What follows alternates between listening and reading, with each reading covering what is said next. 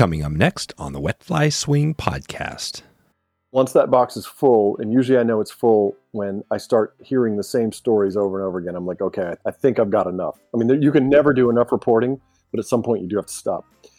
And then so, you know, the whole time your mind is is sort of subconsciously writing this thing. It's organizing these puzzle pieces already. they're already being organized in your head a little bit, but the process of writing is dumping all those damn pieces on the floor and trying to figure out how they all fit.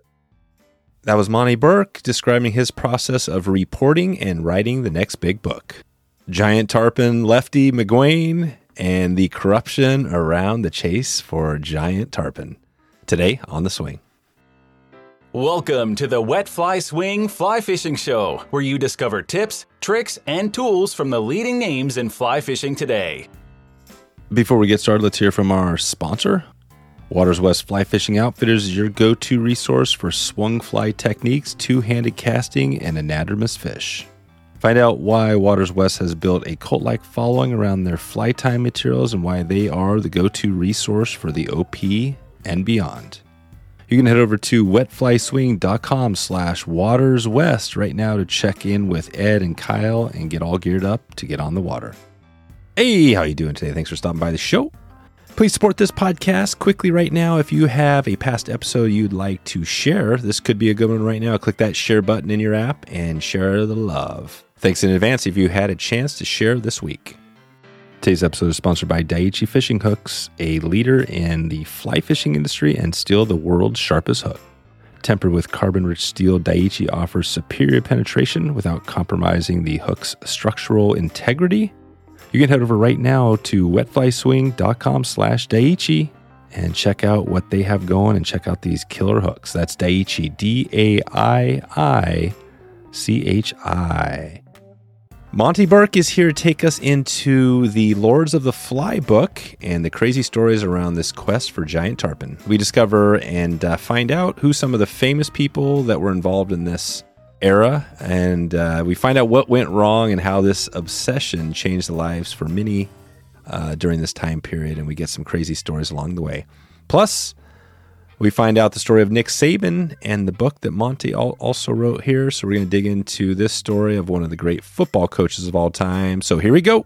Monte Burke from monteburke.com. How you doing, Monte? I'm doing great, thanks. How are you?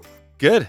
Good. Thanks for uh, setting aside a little time today to dig into. Um, you've got some really great books out there. I haven't read them all, but uh, I mean, one of them I think that you come up a lot on search for is the uh, Lords of the Fly, which you know, when you first hear that, you think of um, Lord of the Flies, right? Or at least I did. You know that that movie, book movie back in the day. And well, tell me this: has yours turned into a movie yet? No, I did. Uh, someone uh, asked about it about two months ago, but I haven't followed up. And by the way, the similarity to William Golding's classic Lord of the Flies, uh, I think has helped with sales. I, I, I have this picture of like a, you know I, I, picture like a sixth grader walking into class, um, you know, supposed to read Lord of the, Lord of the Flies and and ends up with my book instead. Right. And I, and I hope right. that's happened all over the country. That's it, and they become a great fly angler. Well, it's uh, it's a great story, and it's really interesting because, and and you're writing too. You know, you're writing. I mean, I think it reminds me you know, we've had John Gierach on, and I'm sure you know of him. I mean, a, yep. a couple times, and you know, your writing reminds me of his quite a bit. So I don't know. Maybe we'll talk about that as we go, kind of your background. But let's jump into first before we get into the books and everything. Talk about how you first got into fly fishing, and then we'll take it back and talk about uh, everything you have going. Okay. So you know, it's it's something that my grandfather, my uncle, my dad, you know, everybody, the, the males in my family all fly fished. But I, I would say when I really got into it, we moved to North Carolina in fourth grade and uh, we we lived on a farm, and we had this kind of black water pond that was like usually half covered with algae, um, but the half that didn't have algae on it was incredible fishing. So I would literally take one of my grandfather. He had this. He'd given me a bunch of his old rods, which were old like Orvis cane rods, and a lot of them were sort of you know bent the way that you know old wooden tennis rackets would be bent. And uh, you know, I go down there. I probably had a two foot leader, maybe, and a big. I remember my first fly I ever had was a big bumblebee fly. And you know, you go down there in the spring, it was just amazing, and it was a great way to learn how to how to fly fish because you would you know there were lots of hookups with brim, but also huge bass. and I just got totally into it. I would go down there, you know, any t- when I wasn't, you know, didn't have practice, something like that, sports practice. I would run down there and fish all the time. And then, you know, that sort of evolved.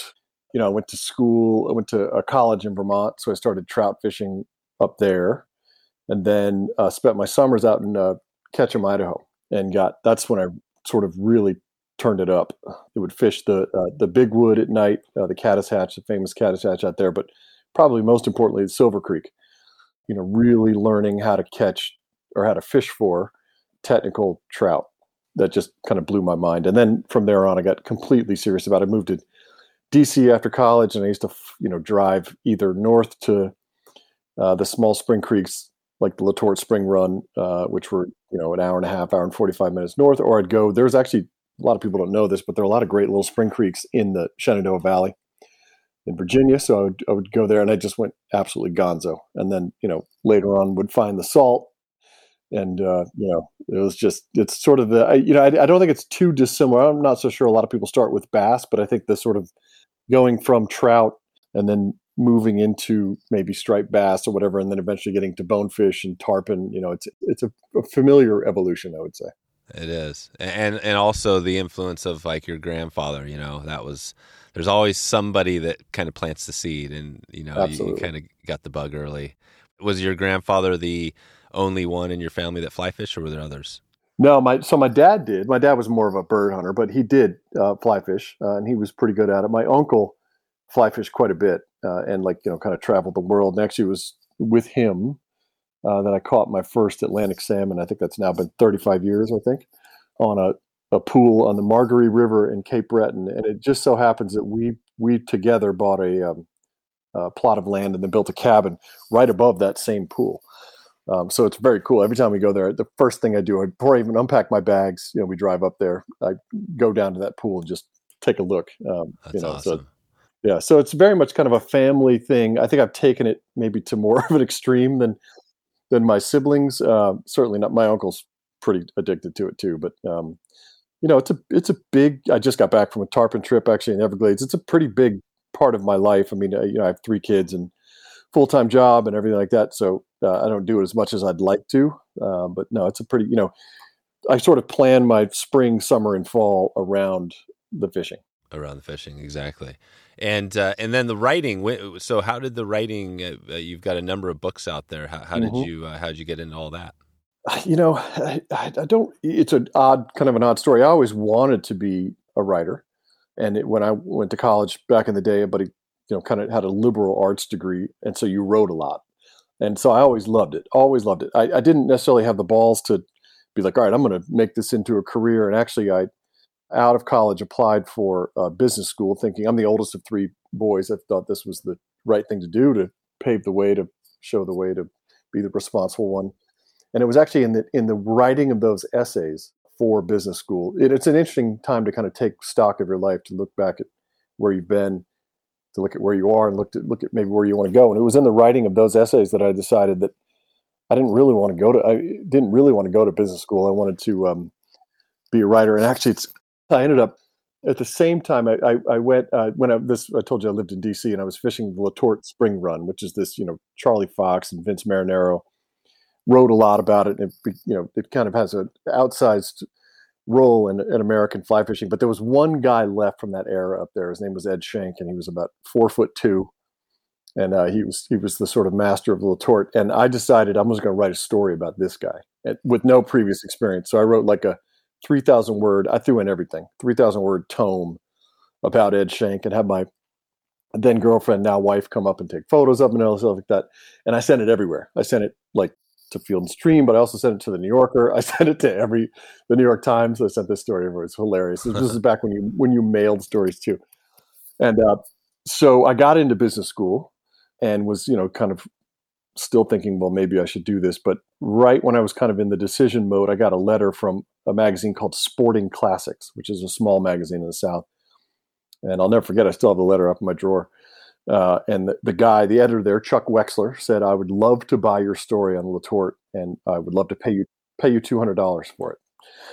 And uh, I made the probably not great fiscal decision, but I think great life decision to say goodbye to business school and and start, you know, diving into writing full time.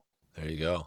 Yeah. So I, well, I ended up got a job at uh, Sports Afield, which was then New York. This is the reason I moved to. I live in Brooklyn now, so the reason I moved to New York was to take a job with Sports Afield as basically a secretary. But I learned that was like my sort of getting my master's degree, I guess, was learning there from all the staff members, and then worked at Forbes for about 15 years, which was a very good education as well. So yeah, Forbes, Forbes, and that's where I think um, Topher Browne mentioned you on a recent episode. I'll put a link in the show notes to that one. That was awesome. He covered Atlantic salmon as well. Yep. Yep. But um, he mentioned you did an article on Topher, and we might talk about that as well. Uh, um, so you got a lot. I mean, today, you know, it's going to be hard to cover it all because you've got a bunch of books, including some of your other sports. You know, like the uh, the Saban book, yep. and some of that stuff is interesting. But let's jump in because this, uh, you know and again, I'm gonna have I'm gonna struggle with this all day because I'm you know it's one of those things. Lord of the Fly, Lord Lord of the Flies, right. but Lords right. of the Fly, Lords of. What's the way to remember that so you don't think of the other one?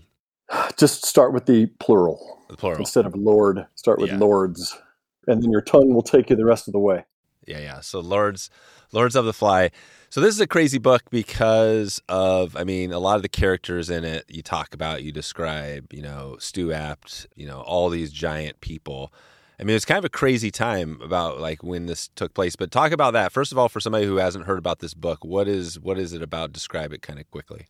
So it's an interesting book. It's, it's not one that was the idea was not really one on that was on my radar. Uh, I started fishing with a guide named Steve Huff. I did a story for a magazine about him in 2010, I believe, and uh, and then he invited me to come fish, and we we would fish every year, and you know we spent all this time on the boat. Then I would stay with him and his wife, and you know, he kept mentioning this word Homosassa, which is a town in, in about 70 miles north of, of, Tampa. And he would mention some of the stories there, and it was pretty intriguing. Uh, and then I actually ended up doing a story on Andy Mill, who was the former U.S. ski team member who became, you know, the Tiger Woods of the tarpon tournament world. And he mentioned it too.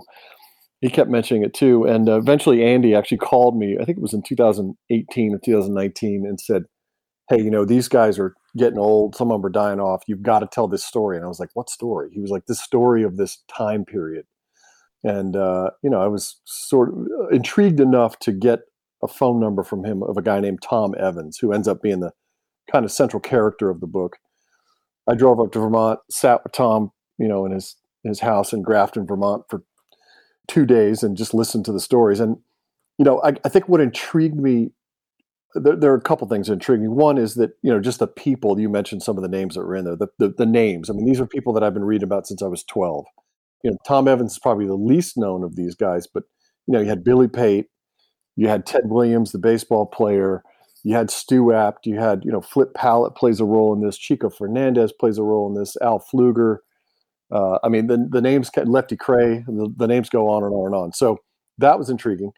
Um, I think what was also intriguing was that I, I, think you could argue. So, you know, this was a point in time when uh, this place called Home Homosassa just blew up as a place that had fish that were 30 to 50 percent bigger, tarpon, 30 to 50 percent bigger than than fish anywhere, and uh, and people got on this kind of world record thing. And so for six or seven years, the record fell every year for uh, the fly rod fish, and, and it became this kind of incredible, you know, zoo-like atmosphere. But it was a I think a time and a place that you could argue, you know, that might have been the apex of the of fly fishing.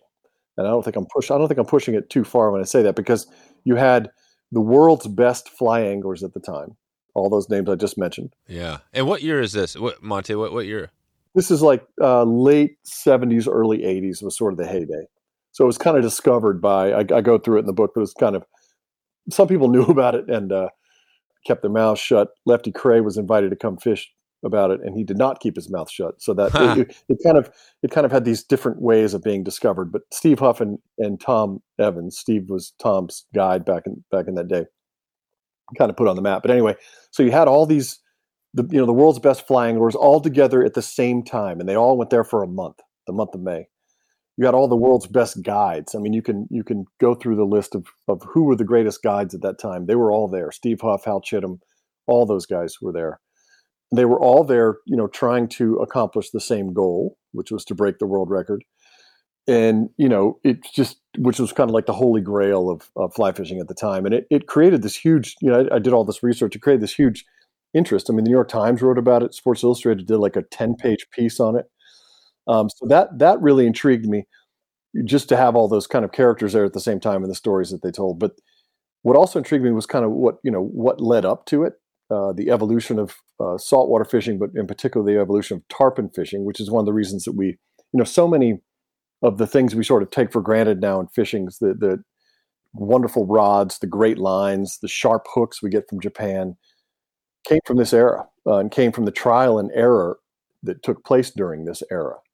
And then, um, you know, what also intrigued me is what came out of this. I mean, Homo, Homosassa became, the, the regulars started to call it Homo Smasha because not only were rods and hooks and lines being broken, I mean, marriages, lives, the fishery itself all ended up, you know, kind of being broken. And so, you know, any anytime, uh, all of, if I had to, if there was one sort of through line through all of my books and most of the stories I've written. It's about obsession. Obsession just really intrigues me. And so, you know, this was sort of a, you know, it's a very Nick Saban is uh, very obsessed as the Alabama football coach, but no, no more, no less so than Tom Evans and some of the guys who show up in this book. It's just a different, you know, little less notoriety if you're going after the world record tarpon. Only a very small, you know, number of people really give a shit about that. But Tom Evans had a great quote in there about, you know, I would fish there for a month and a half every year, but I would think about it for the rest of the year, you know, and like that just, I don't know, it just gets me when people are, are that into something. Right. And then what happened with, what happened to the fishery? What happened to the, how did it end? How did this whole like period end? So it's still, I mean, one of the reasons I did this book too is that Tom Evans at the age of 82, well over 300 pounds, because of many botched back surgeries, pretty much unable to stand for more than a couple minutes at a time, was still going down there, was still chasing this holy grail. You know, when and, and actually was just down there this year as well. Um, he's missed like a couple years now because of COVID and stuff like that. But so the fact that when I went up and talked to him, he was like, "I'm going down this year." This was 2018 or 19, I can't remember. 19, I think. And I was like, "Oh, okay, that's cool. Uh, I'll come with you." You know, so so back in that heyday, there were, and I interviewed a bunch of people about this to to sort of you know make sure that it was correct. But back in the heyday, there were tens of thousands of fish of tarpon, many of whom were you know in the 150 to 220 pound range. And you know what happened? It, what happens? You see it happen all the time, all over this this world when it comes to fisheries or anything really. Uh, it, it got too popular. I mean, like I, I was mentioning earlier about how that the Times wrote about it. There were t- there were movies made about it, TV shows made about it. Pretty soon, you know, what was like 13 boats or 12 boats became like 200 boats on the water. And so I think that, you know, that's a good way to screw up a fishery is to have that many people down there. I think that working in conjunction, I mean, and that was one factor. You still have, you know, tarpon will will tolerate humans and boats to a certain degree. You know, that was so many that I think they probably didn't tolerate. But, but maybe more importantly, this was what happened kind of starting in the late 70s and has continued since then is this you know population boom in Florida and use of the uh, freshwater resources in particular for golf courses, retirement communities. I mean that area of Florida from about the time that those guys discovered Homosassa and the fishery there in, in, the late 70s until now has just boomed. And they do not use their re- they do not conserve their resources. They, anyone can put a straw down and suck up water. And so you had it. This was this is called the Springs Coast down there, and the theory anyway, uh, which is backed up by a good amount of science, was that those freshwater springs going into Homosassa Bay attracted these big blue crabs, and the tarpon loved these big blue, blue oh, crabs. Oh, so it was a the reason wow. they came there every year, Gosh. and b it was the reason that they got so big. And then so those springs are, you know, I, I did a the research and the, and laid it out in the book, but they're at forty percent of their flow, their historical flow right now. Right. So it's not getting any better. It's not getting any better, and it's very typical. I mean, Florida is just a. I don't know if you're up on what's going on now with the, the algae on the different coast and this this huge seaweed thing, which has, according to the story I read yesterday, it's, it's not very funny, but has flesh eating bacteria. And I mean, it is, and the Everglades is a great story too. is a is a perfect uh, you know encapsulation of this whole Florida thing. They they just don't treat Florida is like paradise, but it's being ruined, you know, and they just don't give a crap. They don't have the same protections as say if you were to go up to some other place. Well, I mean, I guess that's the interesting thing about it because you do have the ESA, right? You do have the same federal standards for protecting species, and it's interesting. I guess there's just a lot of politics there that don't. They just don't. When it comes to water in particular and shoreline development, Florida does not give a crap. I mean, it clearly doesn't. They always side on the on the side on the side of the developers. Every time you build a condo or a high rise on a shoreline in in Florida, you are ruining marsh uh, you're ruining mangroves, so thus you're ruining like rearing spots for tarpon and other fish. And every time you stick another hose or straw down there and build another golf course, you're taking away fresh water that you know used to flow either down to the Everglades or down you know the coast or whatever. So anyway, it's just a it's a catastrophe, and it's it's it's one that we're actually starting to, like I said, I was just down the Everglades uh, last week. You're starting to actually see decades and decades of uh, you know this catastrophic kind of management of natural resources. The the chickens are coming home to roost now. If somebody's listening now, and I know the Bonefish Tarpon Trust, there's some really you know good groups out there. What would be something somebody could do if they wanted to find out more, get involved in some of the conservation stuff? Is there is there anybody? There must be some people. There are uh, there there are a bunch. I would you know Bonefish Tarpon Trust would be a great place to to sort of see what's going on with the fishery. I mean, they just they just discovered that they're you know the pharmaceuticals in, in bonefish and redfish. Um, you know, so they're they're doing kind of critical research in that way. I would say when it comes to fighting back against uh, Florida's deeply corrupt state legislator, right? The forty percent of the people in of the members of uh, Florida's state legislature have connections to development and real estate. It's a joke. So I think Captains for Clean Water would be a great place to kind of get up on what's going on, and they fight pretty hard, which I like. Uh, and Vote Water would be another place that I oh, would that I would look into. Yep. Perfect. Perfect. Good. Yep. Good. Well, yeah, and this is uh, you know the story. It's like you, you, say. I mean, you got the fishing pressure, but it's not just that. There's all sorts of things going on, yep. and um, and so today it's like you still see. Uh, so I've been down there a lot, obviously, and you still see. You know, uh, I hooked the biggest tarpon I've ever hooked in my life uh, when I was down there last year just I can't even, you know, my was what my kids would call ginormous. You know, I, I can't even describe how big this fish was, right? But you don't, you know, you go days without seeing fish, and so it's about it's about you talk to the old timers who were there, uh, you know, it's about a tenth of its of its uh, historical capacity, and yet there are still, you know, people who go down there and love it. I mean, all the the white heat of the tarpon world now is in the Keys uh, for sure. It's kind of gone back back to the Keys you go to the Keys, you sit on the ocean side, you anchor up there, you're going to see a thousand fish in a day. Now, you're not going to catch many of them, if any, but you're going to see them. And so that alone is exciting enough for, you know, a lot of people. So, quick break for a word from our sponsor. With more than 40 years of experience in coffee, the Anglers Coffee Team roasts a full range of coffee with one goal in mind delivering excellent coffee to every single angler. Responsibly sourced from farms using sustainable growing practices, you can rest easy knowing you are doing your part. Roasted and shipped within 48 hours to assure freshness. For me, it's all about that freshness and taste when I crack open a bag of anglers in the morning. I feel good because I know not only does it taste great, but I am supporting great movements along the way. With a blend for every taste, a dry dropper on the go tea bag option, and a roast sampler, you know Joe at Anglers is serving your needs. It's time to step up to better coffee and more impact for the fish species and causes we love. You can head over to wetflyswing.com slash anglers right now to grab a bag of greatness today. That's anglers, A N G L E R S, to make a change today. And it seems like, you know, your book, I mean, uh, probably, you know, a lot of your stuff is, you know, the characters, right? I mean, these so, the, so, you mentioned some of the names. I mean, it was a crazy time. It's almost like I was thinking about. It's like the sex, drugs, and rock and roll, almost right, or like sex, yep. drugs, and Key yep. West or whatever. Like, what was going on in that area? Was that just the you know the days of the whatever the you know that period where it was like that, or describe that a little bit, like because all these people got tied up in it, and yep. and you know McGuane, you had.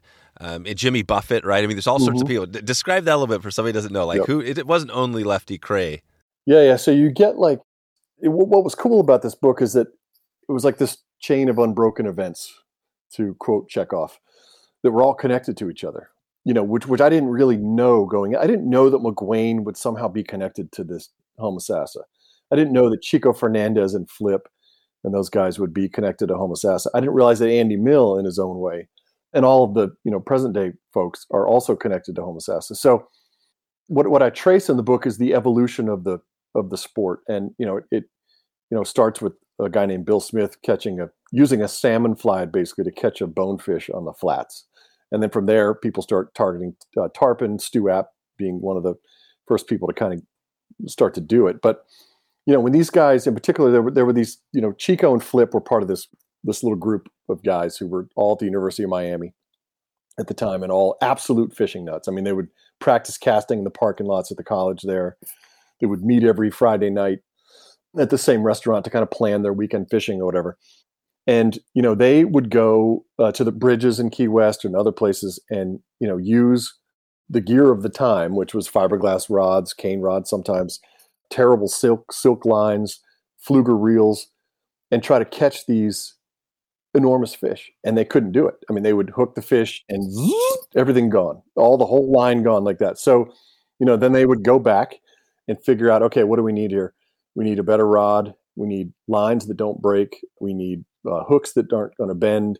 So they they sort of over the years made they, they helped kind of do the technology, make the technological advances to make this thing doable, to make it accessible. And so, you know, they were sort of the scientists, you know, fitzing around in the in the laboratory figuring this thing out. And they did, and they did figure it out. And then, literally, like a couple years later, the sort of uh, as I describe in the book, the camera kind of pans down from Miami and Key Largo down to Key West, and this is you know when you had the artists kind of come in and and discover the sport. And so this is McGuane, this is Jim Harrison, this is Jimmy Buffett, uh, this is Russell Chatham, all of whom you know were just completely obsessed with art and completely upset, you know, making art, whether it being writing or painting or whatever, and obsessed with tarpon fishing. And they would go, you know, they had a great time down there. They would they rented a house and they would party like rock stars. Right. So it was tarpon. So tarpon for everybody. I mean, all those people, Jimmy Absolutely. Buffett. I mean, it wasn't just tarpon they were going down there. For, yeah. Nope. Tarpon is what what kind of you know what kind of brought them together and what brought them down there uh, every year. And you know, tarpon fishing was kind of like you know art is kind of the trying to express the unex- inexpressible and tarpon fishing is sort of like that um, you know it's like it's a very hard thing to describe a tarpon bite unless you've had one uh, i tried a couple times in the book there's a poet named richard Brautigan who was part of that group down in key west and he described it i think the best way i've ever seen he called it immediate unreality which is exactly what it feels like. You were thrown into something. You're like, what the hell just what is happening to me right now? You know, and so it was cool to have these guys come down. They made a film called Tarpon, which was this, you know, it was not released right away, but became this underground kind of like, you know, you could get it. I remember watching a VHS copy with a friend of mine in Montana in 1994 or something like that, you know. But it, but it, they made it as artists do. They made it cool. They made it look cool. You know, I mean, they were cool looking dudes. They were having a great time. Uh, they had beautiful women with them all the time. They were you know, doing all the cool drugs back in the day, but they made it look really cool. Um, and it reminds me actually, and I write about this in the book a little bit. It reminds me of neighborhoods in New York City. So, you know, I, I don't know how familiar people are with New York City, but Soho was just a dumpy, former industrial part of Lower Manhattan. I actually lived there when I first moved here, uh, and it was still dumpy. And you know, but it had these great high ceiling lofts, all this kind of stuff, because it had been this industrial thing. And as I was there, all of these, not because of me, but all of these artists came in there, and, and because the, the lofts were cheap, and so they made their art uh, there. They had their shows there, and lo and behold, they made the neighborhood cool. And what happened? What happens to all these places when you make it cool? Next thing you know, you had the hedge fund guys, you know, the lawyers, high-powered businessmen come in, and they buy up all the stuff, and then the art they knock, they move all the artists out, and pretty soon they own it. They own it, and Soho is now like the nicest, you know, neighborhood in lower Manhattan. And to a certain degree, this is kind of what happened in tarpon fishing. So like McGuane, those guys made it look really cool. And then the camera pans from there. You know, they're fishing for art's sake. They're not fishing for record. They're fishing for the for the artistic pleasure in the whole thing. Then the camera pans up to Homosassa. And this literally kind of happens in sequence, right? So it, it pans up to Homosassa, and all of a sudden you have all these people. You know, Billy Pate was a it sold his textile company for fifty million dollars, something like that. Al Pflueger was was really wealthy. Carl Navarre, who I haven't mentioned yet, was uh, you know owned all the Coca Cola bottling down. So Tom Evans was a stockbroker. So you had all these businessmen who came in. They didn't do it for art. They weren't doing it for art. They were doing it to break records. They were doing it for competition's sake. And so it's kind of this interesting kind of, you know, evolution that took place. Right. That's amazing. That's amazing. Yeah, it's the uh so what is is the what the current record? What is the world record for tarpon? So it gets it gets all whacked out. That me. I did try to explain that in a in a, uh, a non boring way in the book. But you've got line classes, so 12 pound, 16 pound. The biggest fish ever caught is over 200 pounds. It was caught on 20 pound test, which was something that Billy Pate begged to have the IGFA, which is the International Game Fish Association, which is in charge of all these records. Yeah, uh, true purists thought that 20 pound was too heavy, uh, the tippet they thought that you know it, it gave the advantage. So the, the whole thing is about it being fair play, right, and fair sport. And uh, they thought the 20 pound gave the gave too much of the advantage to the angler. So the the one that's over 200 pounds that was caught, that's the holy grail. 200 pounds was the holy grail. It was caught by a non-regular, of course, a guy who just came in for a week with his dad and he caught it. Was caught on 20 pounds. So there are a lot of people who sort of poo-poo that record, but that is the biggest it's the biggest recorded fish on a fly rod. 200 pounds. Yep. So, but then you know you get down to like the 16 pound record is uh, Tom Evans has that. That's 190 pounds, and then the 12 pound record to me is the most impressive because 12 pounds is like what, what I use for bass fishing in Alabama, right? Right. Yeah. 12 pounds seems like how the heck do you do that? And that's a 194. That's a 194 Jeez. pound fish caught on 12 pound, which is which is just amazing. And that's also Tom Evans. So there's different, you know, within this uh, very insular world, there are various you know different interpretations of what the most impressive record is, but they all hover around 200, uh, the biggest ones, and you know so.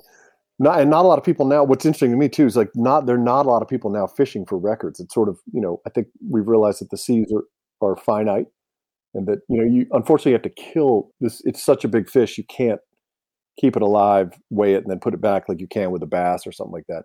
They have to kill it. Oh. Right. So all those fish were killed. They were killed. Yep, they were killed.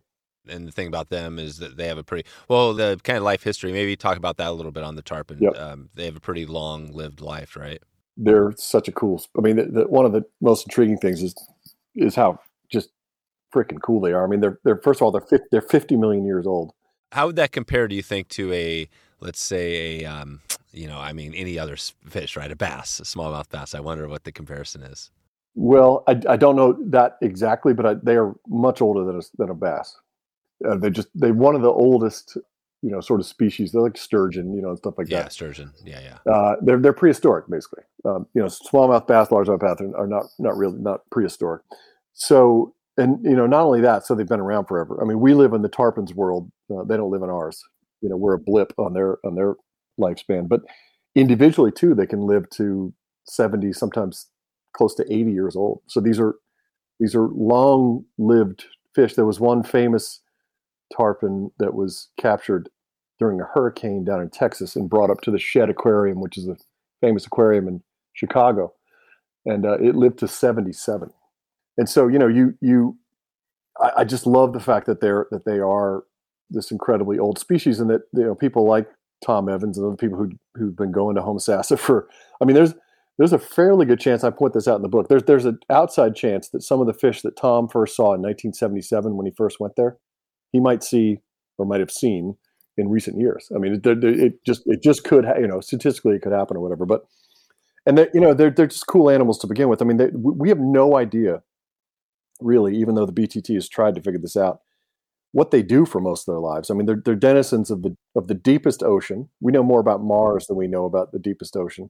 All right and so they spend a lot of their time there and yet they come shallow every year in a kind of pre-spawning kind of deal and and we can connect with them which is so cool. And they're the biggest you know by far the biggest most acrobatic most incredible fish that you can come in, in contact with with a fly rod. You know i guess a marlin a marlin would be would be bigger and whatnot but you're on a big boat and you're teasing it up and all that kind of crap. I mean this is real organic stuff right? You know you're, you're sitting on the a boat you see one, you toss to it with a your five ounce gra- graphite rod. And so they're just such remarkable animals. And what what's always uh, I write about this in the book too. There's like there's there's for me uh, every morning when I'm having breakfast before I'm going out, and I know there's a good chance I might catch a big tarpon, which which is I think like 100 pounds and bigger. I have this incredible excitement and anticipation, but I also have this tiny nagging bit of fear because it is no joke when you tangle with one, especially if you get to you know ones that are over 150 or whatever. You know the agony that you and the fish will go through while you're fighting it. I mean, what, what's cool about tarpon is I think they're one of the few, if not the only, maybe again with marlin, animals that we go after that that fight back, that really truly fight back. You know, when you when you catch a bonefish or you catch a salmon, a trout, usually you hook it, you hold your rod up, you let them kind of tire, you, you know, you put a little pressure on or whatever, but you kind of let them tire out, tire themselves out. If you do that with a tarpon, you're screwed. You're going to be, and Billy Pate fought a tarpon once for 12 hours. Jeez. Same. Yep. And so you, I mean, you were, because, because they get a second wind and sometimes the second wind is even, they get like more energy for whatever reason. So you have to be constantly with almost all of your might pulling on this fish and you learn how to do it, you know, the more, the longer you do it, you learn how to kind of pull with your body, not your arms, stuff like that. And you can get really good at it. I mean, Tom Evans and and uh, Andy Mill are particularly good at, using leverage, uh, at using different, you know, keeping pressure on the fish, and they can usually land the fish in 30 minutes, a big fish. Uh, but for a lot of people, you just a you have they either have no chance of landing it, the fish is going to eventually just just waste them, or they spend hours and hours fighting a fish, which is bad for them and bad for the fish. But but it's but but that sort of uh, Kant, uh, the philosopher writer, described the sublime as beauty mixed with terror, and I've always thought that's what big tarpon fishing is. You know, like, that's what it is. Right. Right, terror, yeah, because that's God, this is crazy. So, so, and that's the thing about the age too. The the old live fish is is tough too because when you kill them, it takes a long time to replace a seventy yep. year old fish, right? Yep.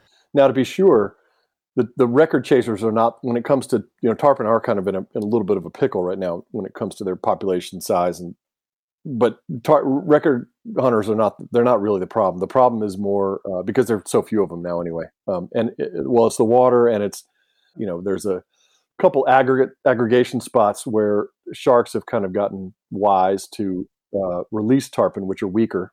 And so you know boca grande pass would be one the bridges in in the keys would be others where all the time now, you know, people release the tarpon and boom, they're hit by a hammerhead or hit by a bull shark or something like that. So, you know, there's there's other bigger problems I would say now than than the record hunters. But yeah, you don't want to.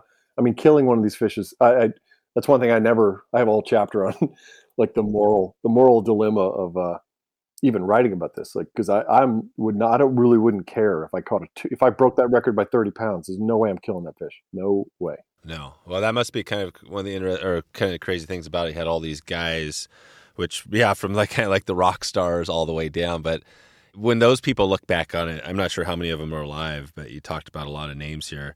I mean, how do you think they look back at that? Like Flip Pallot, for example, does he look back at that and they say, "Gosh, what were we doing, killing all those fish?" Yeah, I mean, I, I think it's you know it's a lot like maybe cigarette smoking in the United States. You know, I mean, used used to be people could smoke on planes. You know, it's like things change when when you get more information. And there you know when you when people start to realize like this is just like because you can't eat tarpon. I mean you can oh yeah you can't even eat them that's the other thing. There's yeah. no that's the reason partly they've been they're still around probably. Yeah. I mean there's some south american countries do eat them but uh, but not much right? It's not really commercial harvested fish. So what a waste you know? But but i think back in the day the sea seemed you know ever replenishing and infinitely populated and you know, so it didn't really matter. So this is a conservation ethic, I think, that's kind of it not only happened there, obviously, but happened with. I mean, God, I mean, I, I just went to a um, just in Vermont in this old cool fishing shack, and the pictures there in the '70s of the trout that people killed from the Battenkill is insane. You know, I mean, it's like they would lay out six or seven huge trout, and you're like, man, they're all dead, dude. You know, and like they did that every day. You know, so yeah, that was just the time. Yeah, that's the thing. It's not, and it's not specific to tarpon. You could look at any back in the day Absolutely. You know, the lines of fish, whether that's steelhead it, it, or Atlantic salmon. Atlantic salmon too. I know yeah. things things that you wouldn't even you know. And even salmon. This is the the thing that shows you like it just eh, you know history keeps repeating itself, right? I mean, you look up to Alaska and the same thing. It's like not too long ago, like God, the unlimited supply of Alaska now Chinook salmon, yep. right, are, yep. are kind of tanking and and so again, I think it's it's one of those weird things. Like wow, I guess we have a hard time learning from our mistakes, but then also it's like we just have a growing population, and at the end of the day, It's like one of those things, right? You got to feed your family, and that comes first before the environment. Do you feel yep. like that's kind of where we are still? Do I feel like that? Yeah. Do you, do you think just overall? I mean, I know there's a lot of conservation groups, but it feels like I don't dig tons into the conservation, but occasionally, you know, we talk about this, and it feels like, you know, there's two schools of thought. There's those people that think like, hey, you know this is tanking and let's just let's uh, embrace the the uh, you know the non-native fish because they're going to yeah. be here for the long term. And then there's other people that like dude we got to stop doing everything and just like shut down and right? So what, what do you think is the you know what, what's your take on that?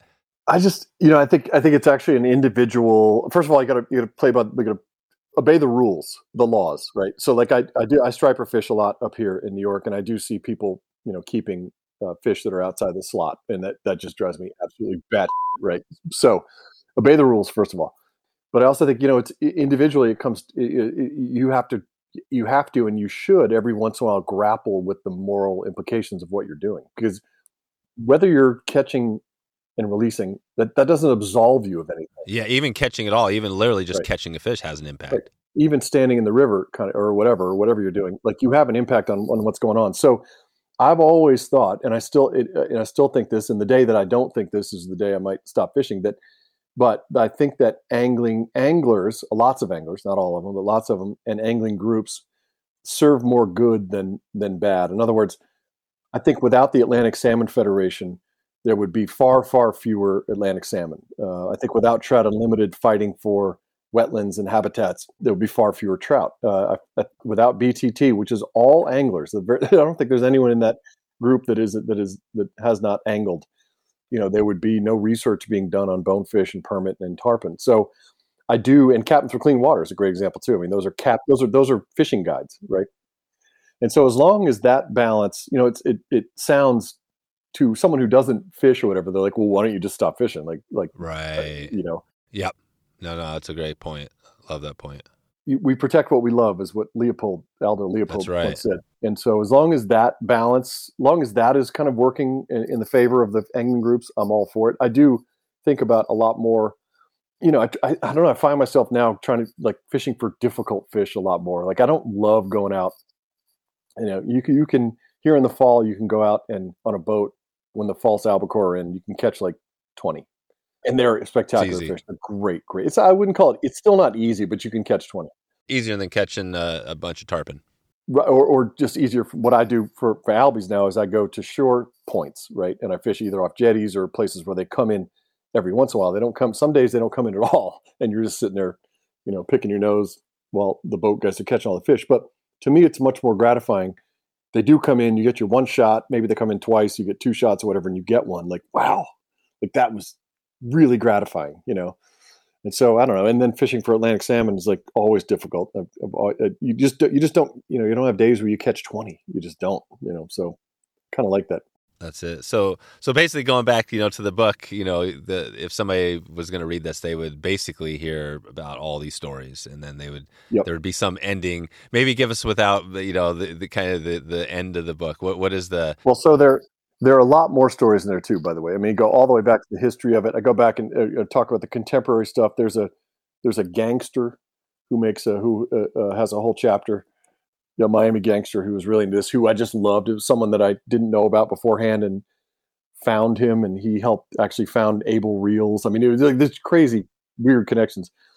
Um, how it ends is uh, probably my some of the most gratifying kind of writing I've, I've done actually in my career was, was with Tom Evans and trying to answer the fundamental kind of question of the book, which is why? Why do this? You know, why for 45 years of your life have you spent a month in Homosassa? You know, and so I, I and I and I think it's I think it's answered somewhat with the last line. So I won't spoil it, but there you go. There you go. That's amazing and uh, cool. Well, this, this is really this is really awesome. Um, and you have a few other books, right? We've been just hitting on yep. this. Talk about one because I know uh, it's Nick Saban, right? Uh huh. Nick Saban, yeah. I mean, and I know I'm not a huge sport fanatic, but I played sports, you know, throughout my life and stuff. Mm-hmm. And and you know, Saban was just one of those guys where even though I wasn't a big football player or didn't even watch it that much, you, you knew about that guy. I yeah. think he definitely won some championships. Give us a little snippet on what that book, what we could well, expect. So he was always fascinating to me because he he's a divisive character because he's uh, I think now inarguably he's the best college football coach of all time. Oh wow! However, he's left programs, you know, after only being there for a couple years and pissed off entire states. I mean, he and he and he had a failed tenure by his standards anyway, failed tenure in the in the pros with the Miami Dolphins. So, you know, to me, he was a. I grew up in Alabama for a little while, um, and my my granddad used to take me. There was another iconic coach in Alabama named Bear Bryant. You probably yeah, Bear that, Oh, yeah. name. And so my grandfather used to, when I was little, when I was like ten, would take me to go see Bear Bryant. And uh, my grandfather was a was a, a drinking buddy of Bear Bryant's, but that was not an unusual. That was not a unique uh, uh, position. There were he had Bear Bryant had many drinking buddies. But anyway, so I kind of was like, you know, I, I had Alabama football a little bit in my blood, and um, when Saban left the Dolphins, so he he had this very good college career where he won a national title with Alabama. Well, no, this is this is pre Alabama. So he coached at Michigan State. He won a national title at LSU, and then the Dolphins owner, which is Wayne Huizenga, who started Blockbuster, threw a ton of money at him. Said, "Come coach the Dolphins." So he comes, he goes there, and does not have much success. For the real football aficionados, he he chose Daunte Culpepper over Drew Brees. Drew Brees ended up playing for the Saints oh, and having a Hall of Fame career. So anyway, Daunte Culpepper. Two, right. I always love that name, Daunte Culpepper. yeah, that's a good name.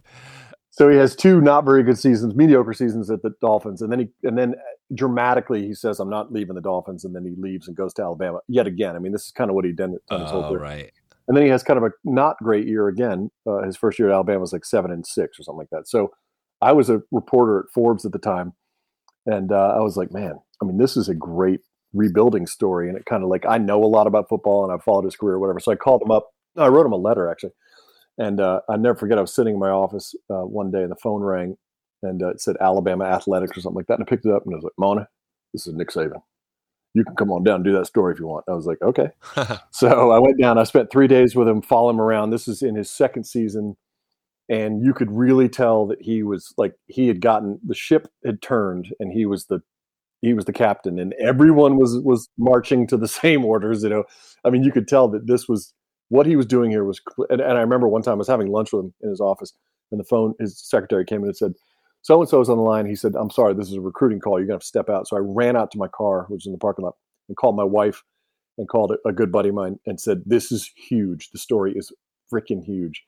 And uh, you know, I was just so excited about it. So anyway, so I got back. I wrote the story. It was on the cover of Forbes. It actually was the, I don't know if it still holds this record, but it was the highest selling single issue of the magazine ever and I'm not saying that to brag. I'm just saying yeah. that Alabama people are crazy. They all bought like three or four copies. And what was the story? Was it just like the return of? Yeah, it was like the rebuild. Uh, it was. It was. It was actually. I think it was called like sports most powerful coach. Like basically, Alabama gave him the keys to that mansion and said, "Do whatever you want, dude. Whatever you want to do." And he brought back, and they won a championship. He won one not that year, but he won one the year after, and then subsequently won five more or something like. You know, oh, he so, did. He won a bunch. Oh yeah, yeah, yeah. So so anyway, so no one had really written a book about like where'd this guy come from, you know? So like I went uh, back to his his roots. He grew up in a little coal mining, tiny coal mining town in West Virginia, and was one of the few that got out of there without having, you know, not going down into the mines, and all all because of football. Um, and all, and he's just a, you know, he coached with, he became friends with and learned a lot uh, from Bill Belichick, who's the coach of the Patriots. I mean, so I traced his whole like literally from before his birth when his parents met uh, all the way up to like the 2016 or 17 season. I can't remember like that, but it was it was really really fun. I mean, unbelievably fun. I'm I'm completely you know, like I said, obsessed with obsessed people. How do you write? How do you write? I'm curious on the writing. I know I mentioned John Gierach at the start, mm-hmm. and he's obviously a big uh, influence in fly fishing and fishing and just in general. But he mentioned like you know writing you know you don't want to write like your you know a to b right? Here's a to z or whatever like you, you know it's be like listening to your uncle's. I think the way john said it's like you don't want to be like listening to your uncle's hawaii vacation. You know what i mean? Like yeah. how do you write where it's not like that? I know I, I, haven't read this book but i'm just curious. Do you you know and, and then getting into the questions and all that it seems like to write a great book like how do you do it? That's a great question. I actually don't really I, I don't know if there's a formula for the writing, the actual writing part. I'll, I'll just tell you my I'll tell you my process, and I think it all kind of fills in from there. But first of all, I I read I've read a lot. I'm sort of a self taught. I never never got a degree in writing or anything like that, but I but I read a lot, a lot, a lot, a lot, and would reread and reread, and you know I would get McGuane. You know, I, I bet I've read his story, The Longest Silence, probably 70 times in my life, and I'm not kidding. So you read it once for pleasure, and then you read it again, and then you read it a couple more times to see like where the how how he did it, the bones or whatever. Um, but anyway, so my process is just like for a book, for instance, and even for a story to a certain degree. You know, the reporting is so important. John doesn't he writes more essays, so he doesn't necessarily he doesn't report that much. But he's such a wonderful storyteller; it doesn't really matter. But for me anyway, I have to go out and report. So I'll talk to for the Saban book. I, I spoke to well over 300 people. Uh, even even for Lords of Fly, I spoke to I think I spoke to 175 people or something like that. So, you know, go out, see people in their element, spend time with them, and so all of that reporting to I've always likened it to like I've got a big box and every little piece of reporting I, I get is a puzzle piece, and I throw it in that box. And once that box is full, and usually I know it's full when I start hearing the same stories over and over again. I'm like, okay, I think I've I think I've got enough. I mean, you can never do enough reporting, but at some point you do have to stop.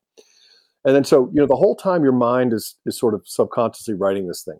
It's organizing these puzzle pieces already. You're, they're already being organized in your head a little bit, but the process of writing is dumping all those damn pieces on the floor and trying to figure out how they all fit. And then in terms of like, you don't want to be boring. And one of the the probably the best compliment I've gotten about uh, this latest book is that it made me laugh and it made me cry, and that's exactly. I mean, if you could, if there's a, a sweet spot in any in any form of entertainment, I mean, think about your favorite movies, your your favorite TV shows. Um, you know, they're the ones that make you make you laugh out loud, and then they make you, you know, you make you feel like crying. And so, I don't really know. I mean, I, I literally just sit down and, and, and kind of grind, but I love both parts. I mean, you know, I love the reporting because it's like I'm not a natural extrovert, but it's fun to go out and make myself be an extrovert. And I love meeting people and hearing their stories, stuff like that. And I really love the right, you know, and then I usually shut myself in for eight months or whatever, grow a nasty beard. Yeah.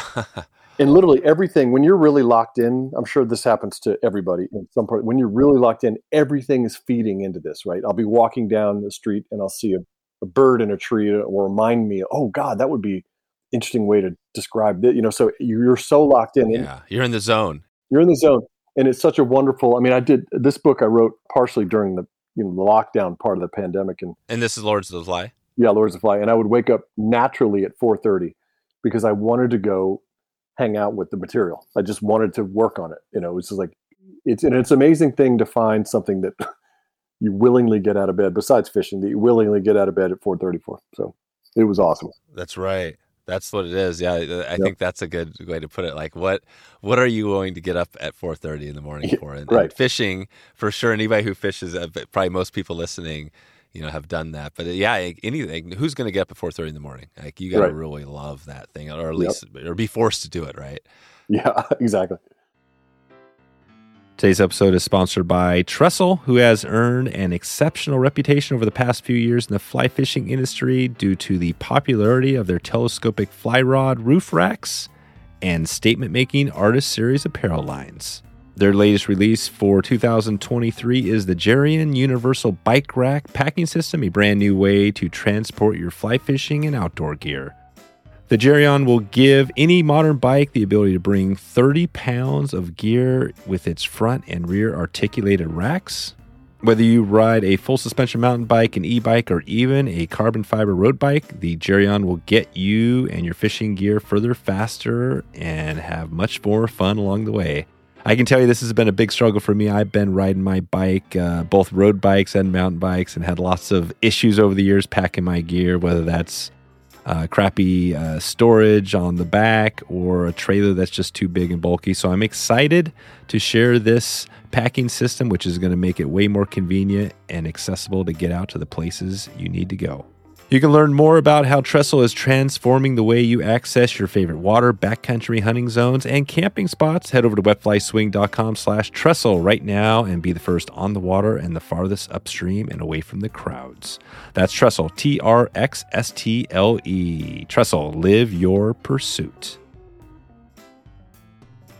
So this book and with Saban, so that's it. I mean, basically, it's his history for and his it's his background, and you dig into yeah. that. It's called the the making making of a coach. Yeah. So just and then it goes through the Alabama years. You know, of course, he's kept coaching now, so um, I may need to do an addendum here at some point. But it was a total blast. Yeah, it was great. That's it. Cool. And give us a rundown. I know you have a few other things going on. What are some of the other um, books you have out there? So I actually have a collection of Atlantic salmon stories. Was the first thing I ever did called Leaper, and it was like um, you know the greatest writing about Atlantic salmon, and that was a really fun book to do. I just moved to New York, and I did my research at the Anglers Club of New York. There was a wonderful lady there named Mary, and they gave me permission to do it. They have arguably the best angling library in the world. All these awesome old books, and so I would literally go there, have a cup of coffee and a very hard biscuit, and uh, you know read through all these things. And it was really uh, that was super fun. So I did that back in like 2001, I think. And then I did another fishing book called Sowbelly, which was about the quest for the world record bass, which was sort of sort of similar to this book, a little bit of a different demographic, and that was awesome too. Like largemouth. Largemouth bass. Yep. Yep. Where was that caught? The record was caught in 1932 by a farmer in Georgia. Subsequently, been tied like two years ago by a guy in Japan or whatever. But it was like that was the holy grail. And so the the book I was writing at the time didn't. In Japan guy came later, but was about these people all over the South and in California who were who were just madly obsessed with trying to break this record. Same thing. Yep. And then I did a book about uh, called Fourth and Goal, which was about a guy named Joe Moglia, who was the CEO of TD Ameritrade, had just led them beautifully through the 2008 crisis. They didn't, in fact, they made money. They didn't lose any money, where, where their their competitors were getting killed. And he stepped away from the job at 60 years old to pursue his lifelong dream of becoming a college football coach. Um, he had coached a little bit in his 20s. He was the defensive coordinator at Dartmouth. So, you know, like the biggest long shot of long shots because no one took him seriously. They're like, oh, this is just some old rich kook who's trying to, you know, buy his way into this, whatever. But he paid his dues. He like was an unpaid intern at Nebraska for two years and coached a. I don't know if you remember the United Football League was one of these like um, offshoots of the NFL, but that didn't last very long. But he coached the Omaha team, and then he finally at the at the end of the book gets uh, a job uh, with Coastal Carolina when he he and he knocks out of the park.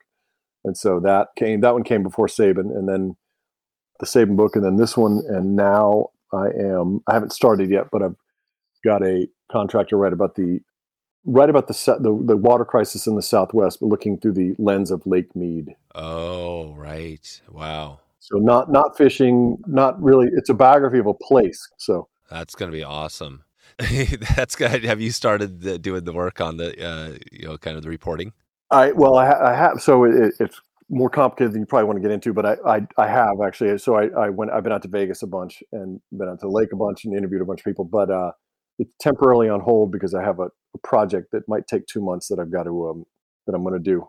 Gotcha. But you got this big, big thing. And when you look at these things, I mean, I'm just guessing Lake Mead, you know, is not going to be a happy, you know, story. Yeah. Hopefully, it's not a total terrible ending. But I mean, do these things? How do you deal with that? The, like you're in the weeds on it and all the negative, negative stuff. How do you stay positive in all that? What, like, how do you stay optimistic?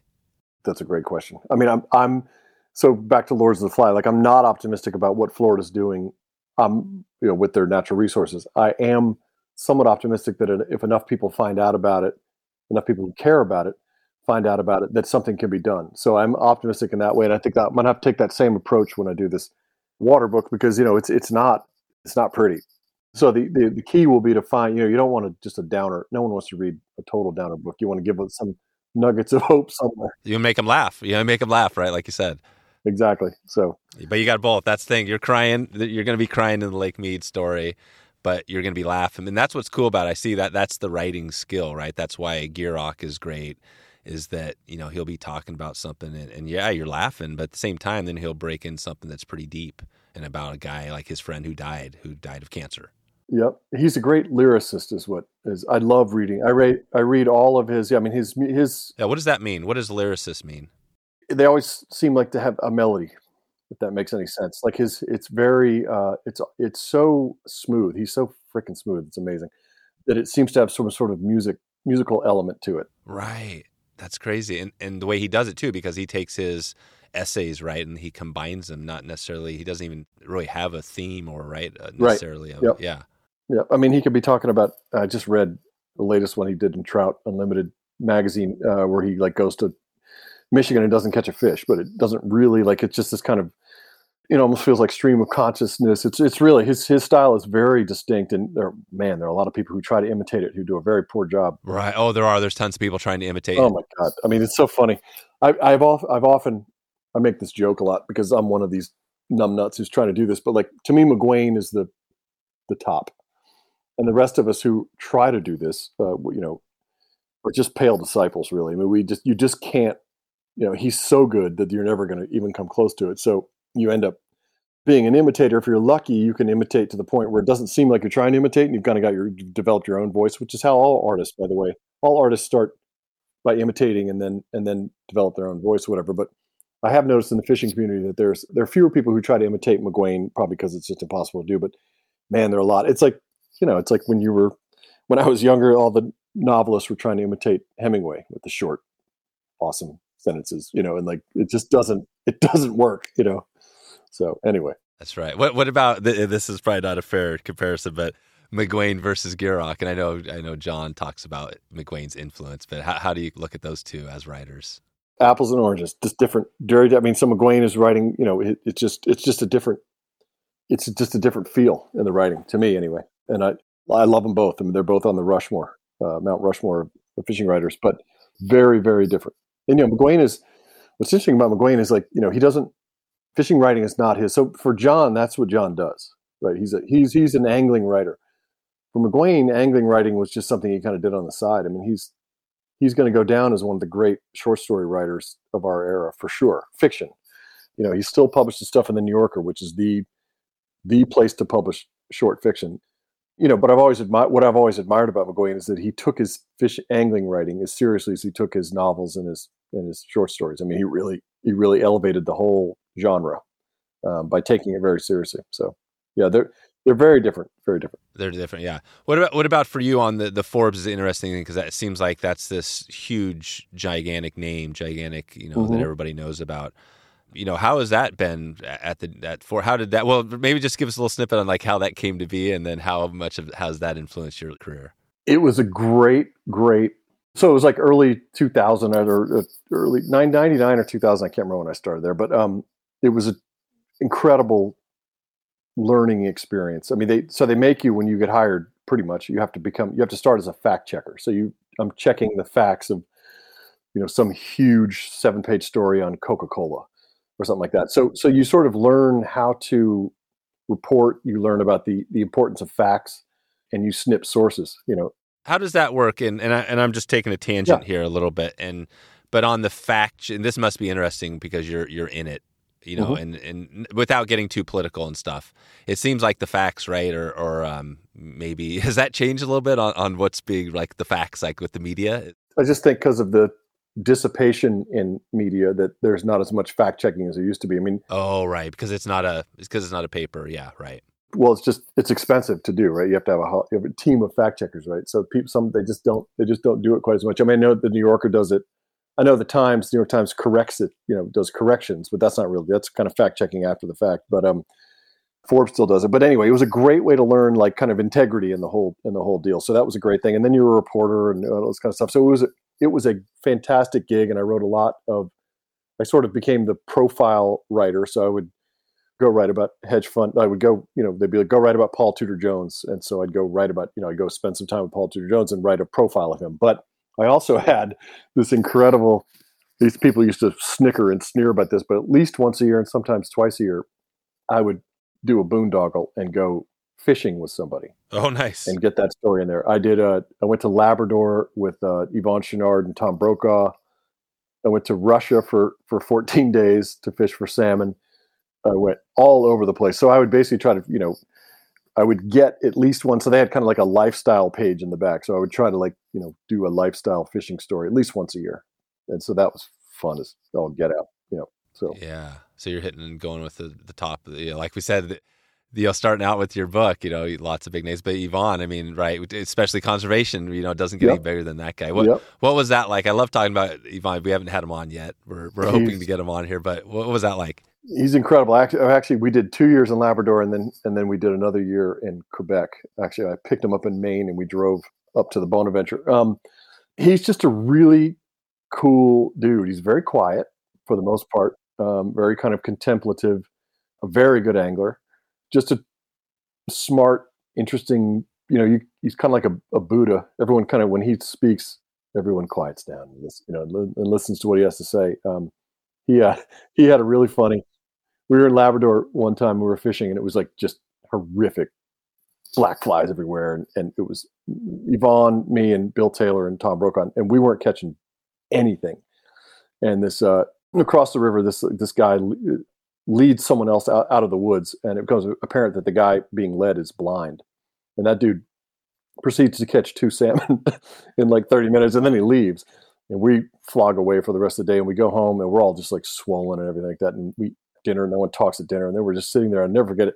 Yvon is sitting in the corner. He's kind of peeled the the label off his Labatt, Labatt's blue, and he he just starts rubbing his forehead. He said, "Man, I tried everything today. I, I wet flies, dry flies, you know, whatever." And he goes, "I even took a couple casts with my eyes closed. it was just cracked. I mean, everybody. It was the it was sort of the, the tension breaker right. that we all needed to laugh at ourselves. The perfect was, one. Yeah, it was awesome. That is good. So he's got a sense of humor. What he would does. be your recommendation? We we had Craig Richardson on recently. We talked a little about you know if we've had some of Yvon's friends and we've had Patagonia yep. on. What would be your recommendation if we wanted to get uh, Yvonne on? What's what do you think uh, would incentivize him? You know, to come on a podcast. I, I don't.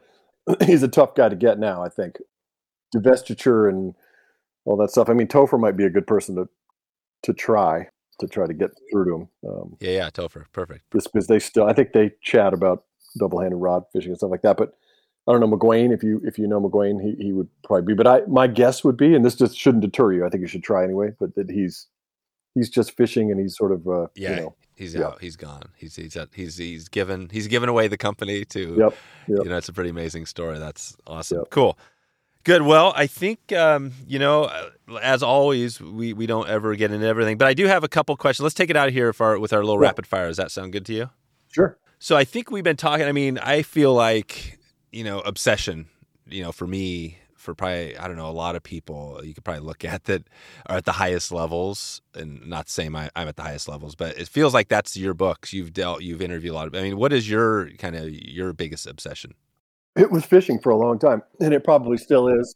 Uh, it still is to a certain degree. I just, I, like I said, I don't. I got three kids, and I just don't. I just don't have the time to do it as much, which actually makes it sweeter when I do get out there. Um, you know, the kids for for sure, the family. You know, I mean, I'm definitely obsessed over you know how they're doing, um, and you know, I'm I'm obsessed with I, am obsessed with writing.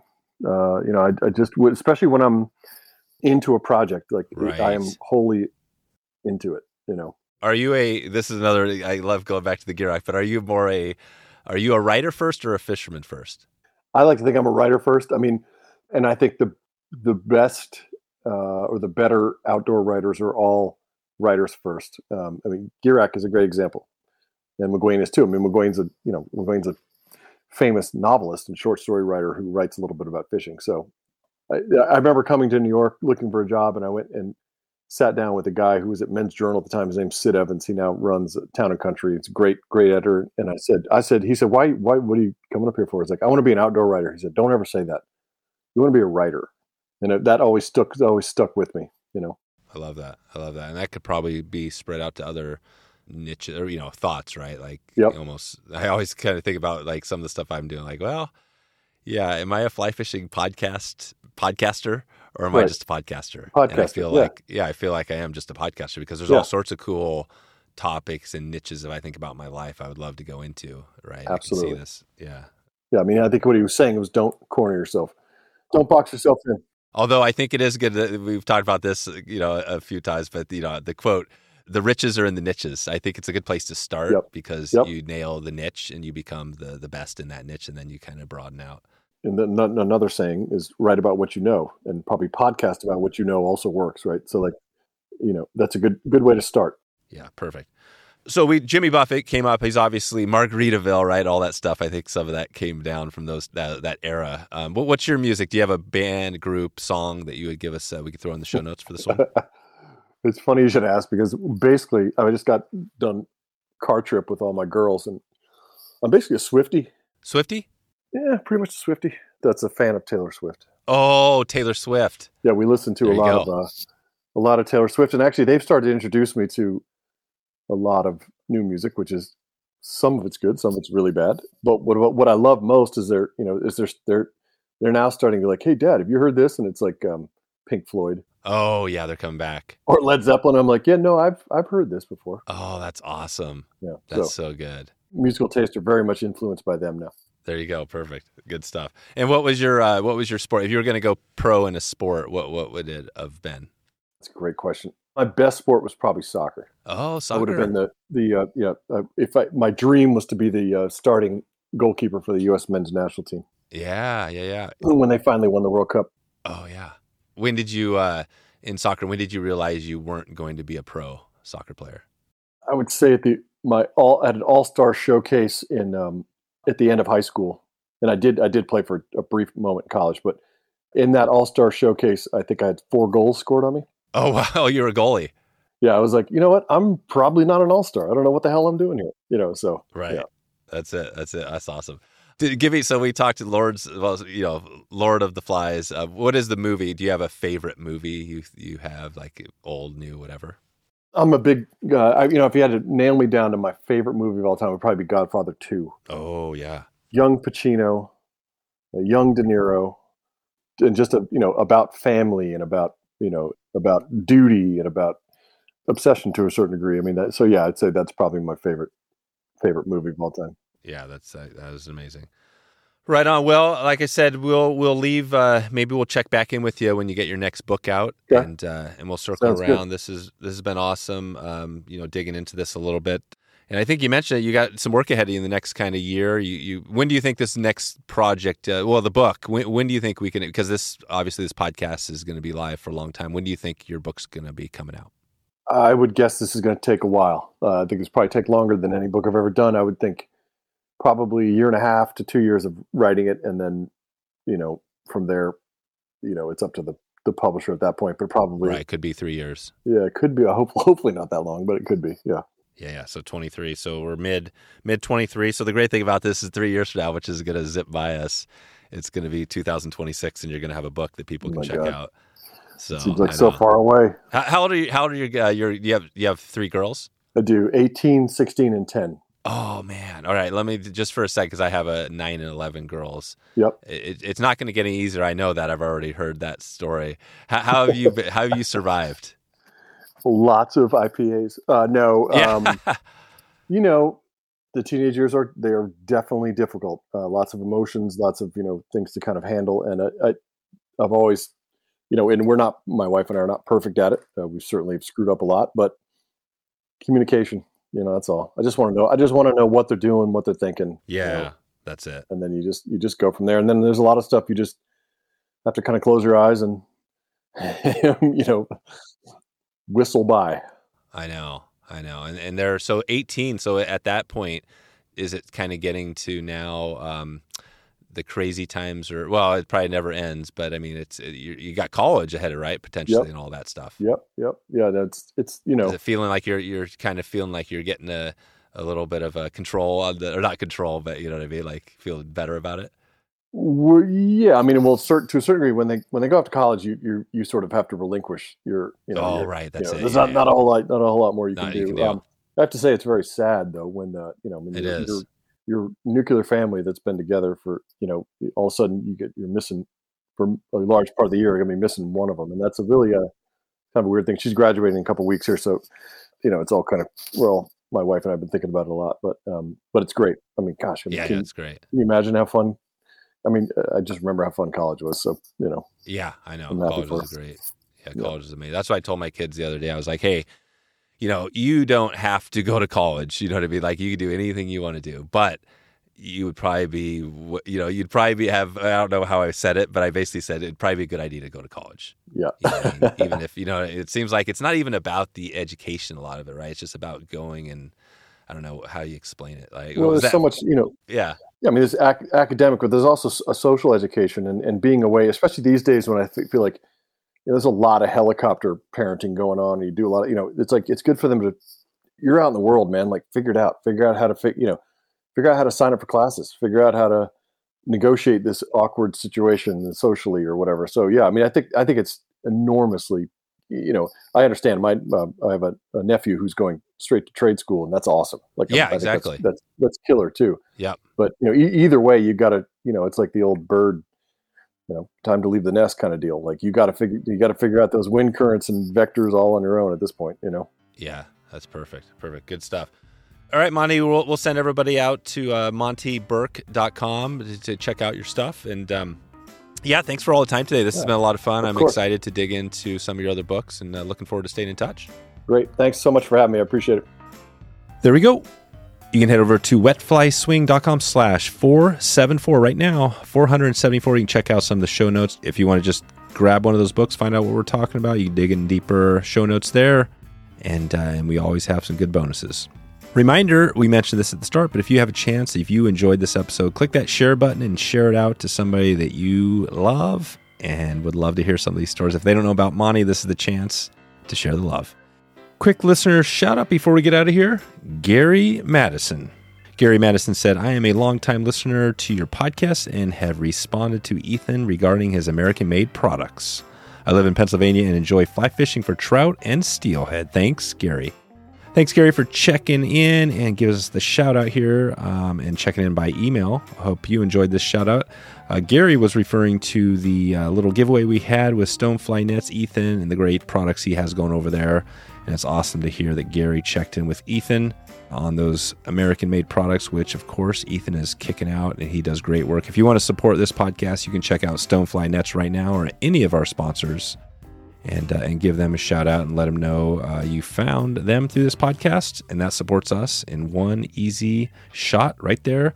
Thanks again, Gary Madison. If you want to get a shout out and you're listening right now on this episode, or actually on this podcast, you can connect with me. Just send me an email, dave at wetflyswing.com anytime or on social media.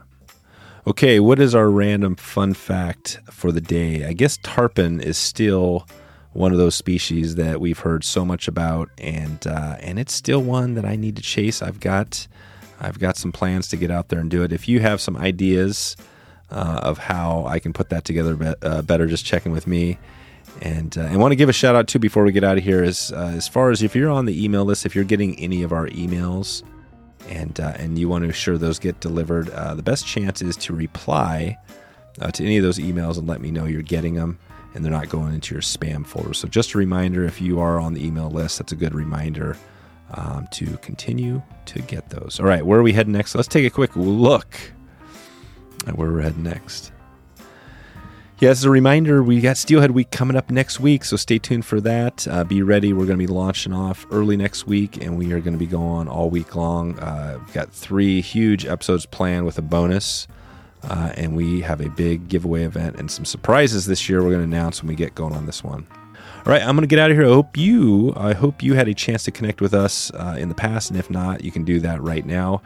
And I just want to wish you a good afternoon, a good evening, or good morning wherever you are in the world. And I appreciate you for supporting this podcast and checking in today. Talk to you soon. Thanks for listening to the Wet Fly Swing Fly Fishing Show. For notes and links from this episode, visit wetflyswing.com.